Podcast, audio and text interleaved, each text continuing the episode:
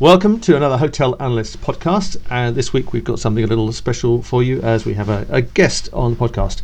My name is Chris Bown. I'm the editor at Hotel Analyst. I'm joined by Andrew Sangster, the editorial director of Hotel Analyst. And this week, specially by Joe Stather, VP market leader for operational real estate at Questex.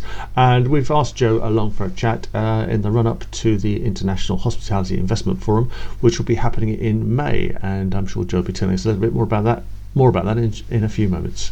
So, welcome, Joe. Thank you. Thanks for having me. That's fine, and we'll get Andrew to go, get in and ask you a few incisive questions. Off you go. Thanks very much, Chris. Um, so, Joe, really, I'd like to pick up, um, start the discussion around. Uh, you recently had a week or so ago your Hospitality Investors Investor Council, uh, which is a quarterly gathering of um, some of the heavy hitters in the sector. Investment wise. Um, and I was intrigued by uh, the, the, report on that in terms of the squeeze of the mid market and what's going on there. Perhaps you just outline um, what you heard. Sure. Yeah, um, quite an interesting discussion. I mean, we've we've heard for a, a lot of years now that you've kind of got that squeezed middle market, but um, it really came to light again in the most recent investor council meeting that that we had with a number of the the kind of lead players across the investment space, if you like. Um, really, I suppose, getting stuck into what they believe are the the threats facing the mid market, particularly in the in the current climate. So, you know, from a, a top line point of view, I think what the investors were really getting at is that, you know, in the budget space, you've clearly got a very strong value proposition, and because you don't have that that huge cost base and therefore the exposure to some of the inflationary headwinds, um, you're still in a, a pretty good place.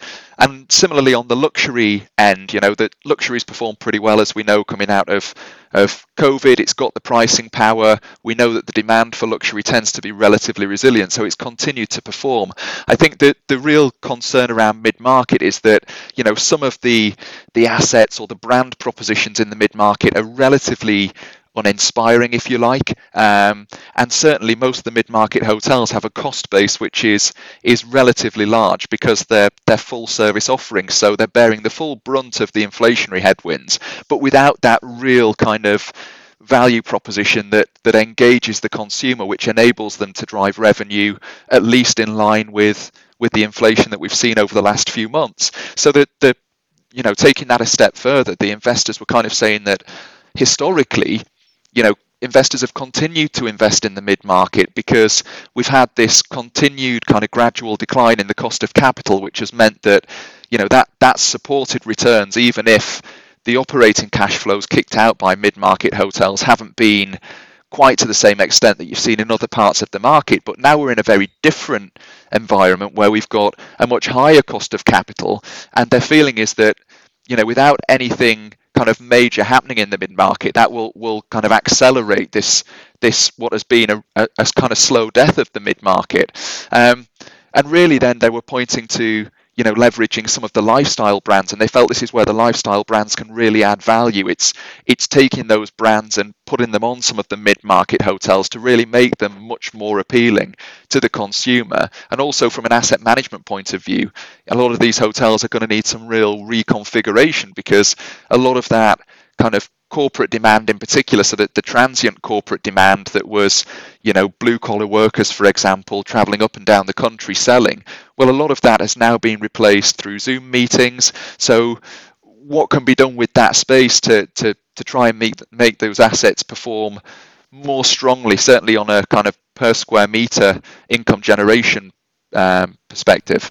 Mm. I, there's a couple of bits for me in there which I'd, I'd love to unpick. I mean, I have to say, you know, I've been in covering the sector for 30 years plus. And you know we've we've long talked about the death of the mid market. And you know um, you could wheel out the cliche the Mark Twain quote uh, it's been greatly the death's been greatly exaggerated. And I don't think it's the case that actually that suddenly the mid market segment is disappearing or the demand for the mid market segment is disappearing. Um, and I think there's a couple of things happening. Um, the one is I think what you touched on um, uh, which which was this notion of the zombie company. There we've got this this echelon of underinvested, tired properties, which has been kept alive um, for the last 13, 14 years through very low interest rates, um, all of a sudden, um, you know, with this increase in, in interest rates, um,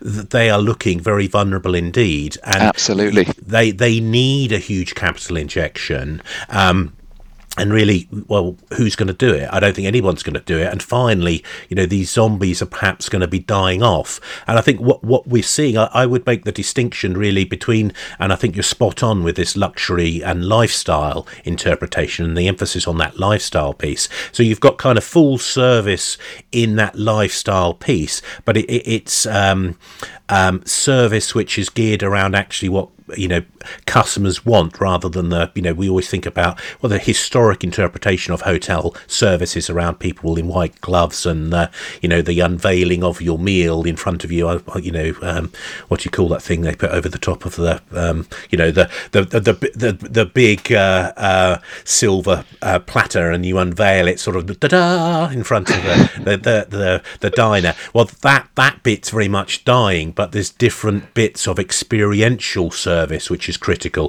to providing that, which is what the lifestyle bit really gets. Um, at the other end, you've got the growth of select serve, um, which is and you know and, and really Premier Inn defined as a budget. Where you know I think increasingly really it's it's very firmly in that mid market space. I, I, think it's not a mid market um, experience in in many ways in terms of the quality of the rooms. Um, they're pretty big rooms you're getting um, for your money at a Premier Inn. Um, not bad F and B. I think that they could certainly tart up their F and B performance a bit better. That is one of their their weaknesses. But you've got other offers out there. Motel One is a good example, um, again, which is in that kind of, uh, you know, I would suggest that's in that mid market select serve piece. And that's very much, I think, where the growth bit and where the mid market customer is going. And, you know, I, I you know, at a personal level, I, I see myself very much as in that that group. You know, you're not looking for that that that that, that tired, uh, uh, full service experience. Um, you'd much rather go and have a newer, more modern product um, without perhaps somebody you know carrying your bag to your room and all this kind of nonsense, um, which they don't do anymore anyway. Um, but but you do get a better consumer experience within these uh, economy brands, that what, what we call them the budget brands um, in the UK coming into the market. And I think there is a distinction. You know, Travelodge I would suggest is going down the sort of Ryanair sort of route uh, in, in, terms of very quite basic levels. Um, Premier Inn, particularly Motel One, and even Scandic, I'd suggest. Um, um, very much in that select serve piece, and you've got the select serve brands coming in from um, the likes of Hilton, Hampton, you know, done fantastically well, and Marriott coming out with brands, and Radisson coming out with brands in that piece. And I think that's still the big growth. And you know, that that mid market space is still going to be the dominant space, um, as it always is across all really consumer facing industries. Um, you've got the top end delivering um, that that ex- experiential thing more acutely. Um, um, and and and being able to extract slightly higher margin for that. So I, I think that that would probably be my my take on it. But uh, it's fascinating to hear how the the investors are seeing this, and you know I do think what, what what's quite interesting. I don't know what your take on this is, but I think we're going to see more shakeout in the next two three years than we've seen in the last sort of uh, 13 14 years actually in terms of the the the number of businesses that are going to exit and the number you know the ones coming in um, you know in terms of the change there. So what what was there much talk about M and A and that kind of thing? Um, there, there wasn't a huge amount, Andrew, truth be told. But I think just picking up on on that point, you know, I think what is also going to be a, a, material driver, and, and not to go down an ESG hole here, but you know, as there's more demand for, for ESG compliance, both from the consumer, but from a, a kind of legal point of view, and also from an, an investor and shareholder point of view, um, you know, if you think about the, the capex that's required on these some of these mid-market hotels anyway, particularly those that, that have been around for quite a long time. But if we're going to see a period whereby, for those that, that don't reinvent themselves, where there's there's continual continual pressure on on NOI and earnings as well. You kind of wonder where any of that required capex is going to come from to, to make these hotels compliant going forward. And I think that will be a, another significant drag um, on these mid-market properties and the appeal of them going forward, which again I think will kind of potentially accelerate their decline over the, the next few years. Mm-hmm. Um, I also want to just throw a phrase out there which I think aligns quite quite nicely with what you've just been discussing, and it's a, a David Bailey phrase from, mm-hmm. from my time at CBRE. But he said it's it's increasingly about not value for money but value for experience, um, mm. um, and I think he's absolutely spot on. And you, you mentioned some of the you know the, the Hampton by Hiltons, the Moxy by Marriott, for example, and and even the new Holiday Inn Expresses and the way that they're configured now, and they do play much more more to the experience of the traveller, yes. albeit at that relatively kind of low price point. Um, and they're able to do to, to kind of flex their their rate and their top line performance as well because they've they've got a, a product which is is a strong kind of proposition to the market. It it does talk to experience. It does offer experiences, but you you're not lumbered with that big traditional cost base. And like you said, you know, it's it's not the white glove treatment by any means, but you don't have the costs associated with that. Um, and I think that's a really interesting part of the market. And I do think that's where mid market, if you like, will succeed and has the opportunity to, to, to succeed. Uh, but it's those more traditional kind of four star, three star brands that, yeah, with, without real change, I, I, I think you know the, the future is going to be incredibly challenging. Yeah, and it's interesting. Your theme for IHIF this year is uh, "Fortune favours the the bold," which has that kind of thing. Well, get on with it, um, ladies and gentlemen. You, you know, you've you, have you have got the opportunity here to to shake things up a little bit. Let let's get at it, kind of thing. Which is what comes, you know, which, which is my take on that that sort of theme that you're putting forward. So, uh, and it's interesting. I mean, you know, what what you said in terms of that uh, investor council piece um, is very much what we're picking up. Is there's a great deal of hesitancy still about getting out there into the marketplace. One or two players are, but there's still, you know, what's happening with uh, debt cost, um, and you've got this this standoff between sellers and buyers still. Um, was there any discussion about that? And, and just let's broaden it out. Yeah, get your own no, take no. on that. Mm. Yeah, actually, there, there was quite a bit of discussion around that, and, and as part of the the whole kind of investor council initiative that we we have running here, we also poll. Um, the investor council members once a quarter to get their take on you know where they think hotel demand is going in the future, how their strategy is kind of reacting to market conditions, and and and ultimately where they think you know pricing is going to go, and how active they are in the market, how much dry powder they have to allocate. Mm. Um, I mean, we we know that there is as much dry powder in the market focused on hospitality as there ever has been. Um, you know, there's a lot of a lot of investors that have been sat on funds for quite some time and are, are really keen to deploy. Yes, in Q4 there was the, almost a bit of a doomsday scenario that investors were predicting with so much market volatility, rising interest rates, and all the rest. I mean, it was just making underwriting eh, almost impossible. Um, so to, to kind of not even entertain any of the expense around you know, getting into the nitty gritty of underwriting a deal. Most investors were simply kind of stood on the sidelines waiting for things to settle down. We, we have heard more recently, though, that most investors are now back out there in the market and are looking for opportunities. Um, the, the challenge really is more on the supply side. And I think we all had a bit of a feeling that you know there's going to be a lot of refinances this year. We we know that because of the deals that were struck five years ago and, and the typical length of term on a loan, um, and clearly that will put some stress out there in the market because you know there's been some movement in values. Um, banks are more cautious than, or lenders are more cautious than they, they were historically, and there's going to be a requirement for some owners to inject fresh equity. Not all will want to do that or will be able to do that, and that may spin off some stock into the market. Um, but you know, mm. more more broadly, I think we were at a place where we thought deal flow might start to increase at the start of this year. That's what we were hearing, but now we we've we kind of all believe that inflation might have peaked and actually interest rates might start to come down. Well, if you're not a forced seller, um, why wouldn't you hold out for a, a, fall in the overall cost of capital and conditions whereby investors might be able to pay more and hold on to your stock for another five, six months or, or maybe a year? Um, so it'll be really interesting to see where things pan out on that basis and whether we do see those that that want to exit but aren't in a stressed situation whether they will kind of bring things to market or whether they will decide to hang on that little bit longer in which case we could see you know frustrated buyers for a little bit longer yet.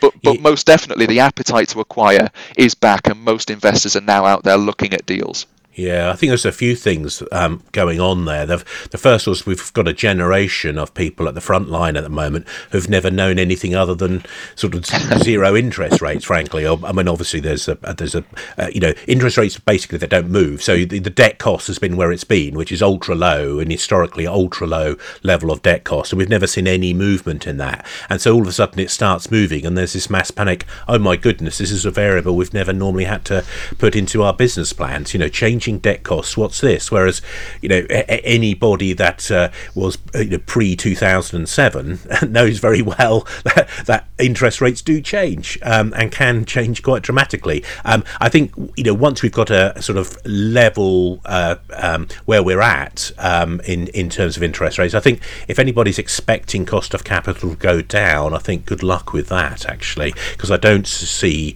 you know, there, there is some talk of, um, you know, maybe the UK will uh, cut rates. I don't think that's the case, and we've just had. Uh, um, the Bank of England, um, um, Andrew Bailey, um, talking about how actually we're probably still going to see interest rates just go up a, touch more in the UK. Um, I think, given the strength, we've had those very strong um, labour statistics in the US, which suggests the Fed aren't going to be, uh, um, you know, holding back anytime soon. And I think, you know, even within uh, the eurozone, I, I, I, I, you wouldn't expect that that the rate tightening cycle to end end quickly there either. So I don't I, I don't really just don't think that's going to shift. I think the thing that is going to shift is that uh, um, we're, we're going to see sellers recognise that actually yes, if if we've got an asset which we can't um, sort of reposition, um, we're going to have to sell at at, a, at a lower price. You know, today that same asset is worth significantly less than it was worth um, a year ago because the the cost of debt's gone up, and if nothing else has shifted, well, you know, you, you have got a problem. Now, I think you've got this change in terms of the income piece, um, so you've got to th- look probably price it on the back of 2019 numbers um, and go back and say, look, this is what we were making in 2019, and this was the value then. Well, you haven't got assets um, which uh, you know, if all other things being equal, you've got to discount off that 2019 valuation if you're if you've got nothing changing and you your debt cost is has gone up significantly. Um, the, but where there is the potential to reposition, I think you are going to see more aggressive pricing from investors. And as you say, there is an element of being paid to deploy as well with this these investors. So they will get more aggressive, I think, in their pricing, and there will be a meeting in the middle between that. But there will be a little bit, but we're not certainly not seeing the sort of discounting as you know we've said, and you know, and I, mean, I know within. Um, you know, on uh, you know, the various platforms at, at, your conferences, Joe, the regularly it's said that we're not going to see a, a, mass discounting phase, and I just don't see that coming coming up really. So it's uh, it's um, but uh, I, I guess to sort of uh, we're, we're getting towards the end of the the the, the podcast. Um, so I, I, guess we'd sort of close in terms of just looking, um, um, what you know, the, this the, the, the investor community, and I'd be interested in your thoughts in terms of you know my take on this is that we have got an unprecedentedly um, fantastic position as a hospitality sector um, and the broader, using your full title, the operational real estate sector. Um, in that it's about it's all about relative uh, where you sit. So, given meltdown in retail, meltdown in office, and even industrial, industrial was the worst performing sector last year, um,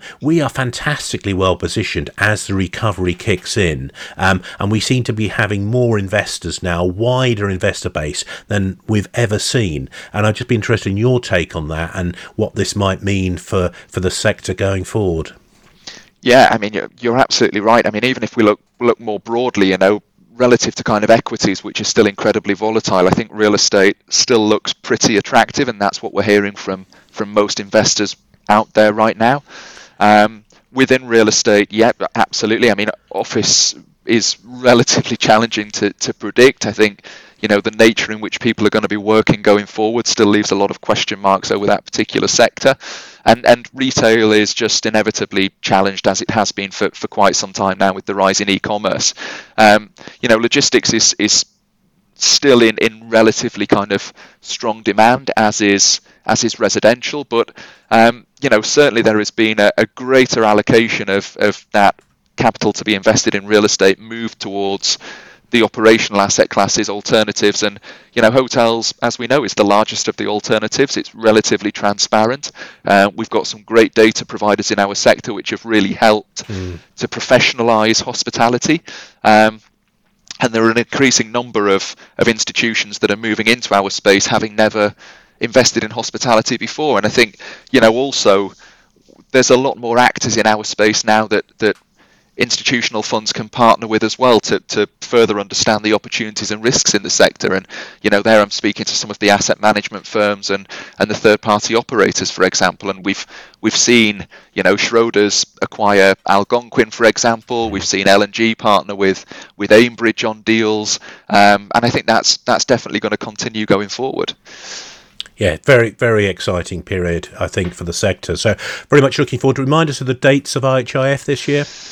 Yep, so IHIF this year is going to be on the 15th to the 17th of May. Um, as you know, the, the theme is Fortune Favours the Bold. We've got some great speakers that are coming to share their experience of really doubling down on hospitality um, at this particular point in, in the market cycle, uh, which I think is going to be incredibly exciting. And, you know, just coming back to the conversation we had about about more capital moving into hospitality, and, and that's certainly what we're seeing at the moment in terms of the delegates and the speakers that are going to be joining us in Berlin in May. There, there are a number of new large institutional funds and some kind of smaller players that have, have raised equity and are looking to deploy in hospitality that are, are going to be joining us either, you know, well, probably for, for the networking, for the education, and, and, and all the rest that, that IHIF delivers on perennially. Super. Looking forward to seeing you there, Joe. And Thanks you, Andrew. Us. Thanks for joining us today. Cheers. Thank you.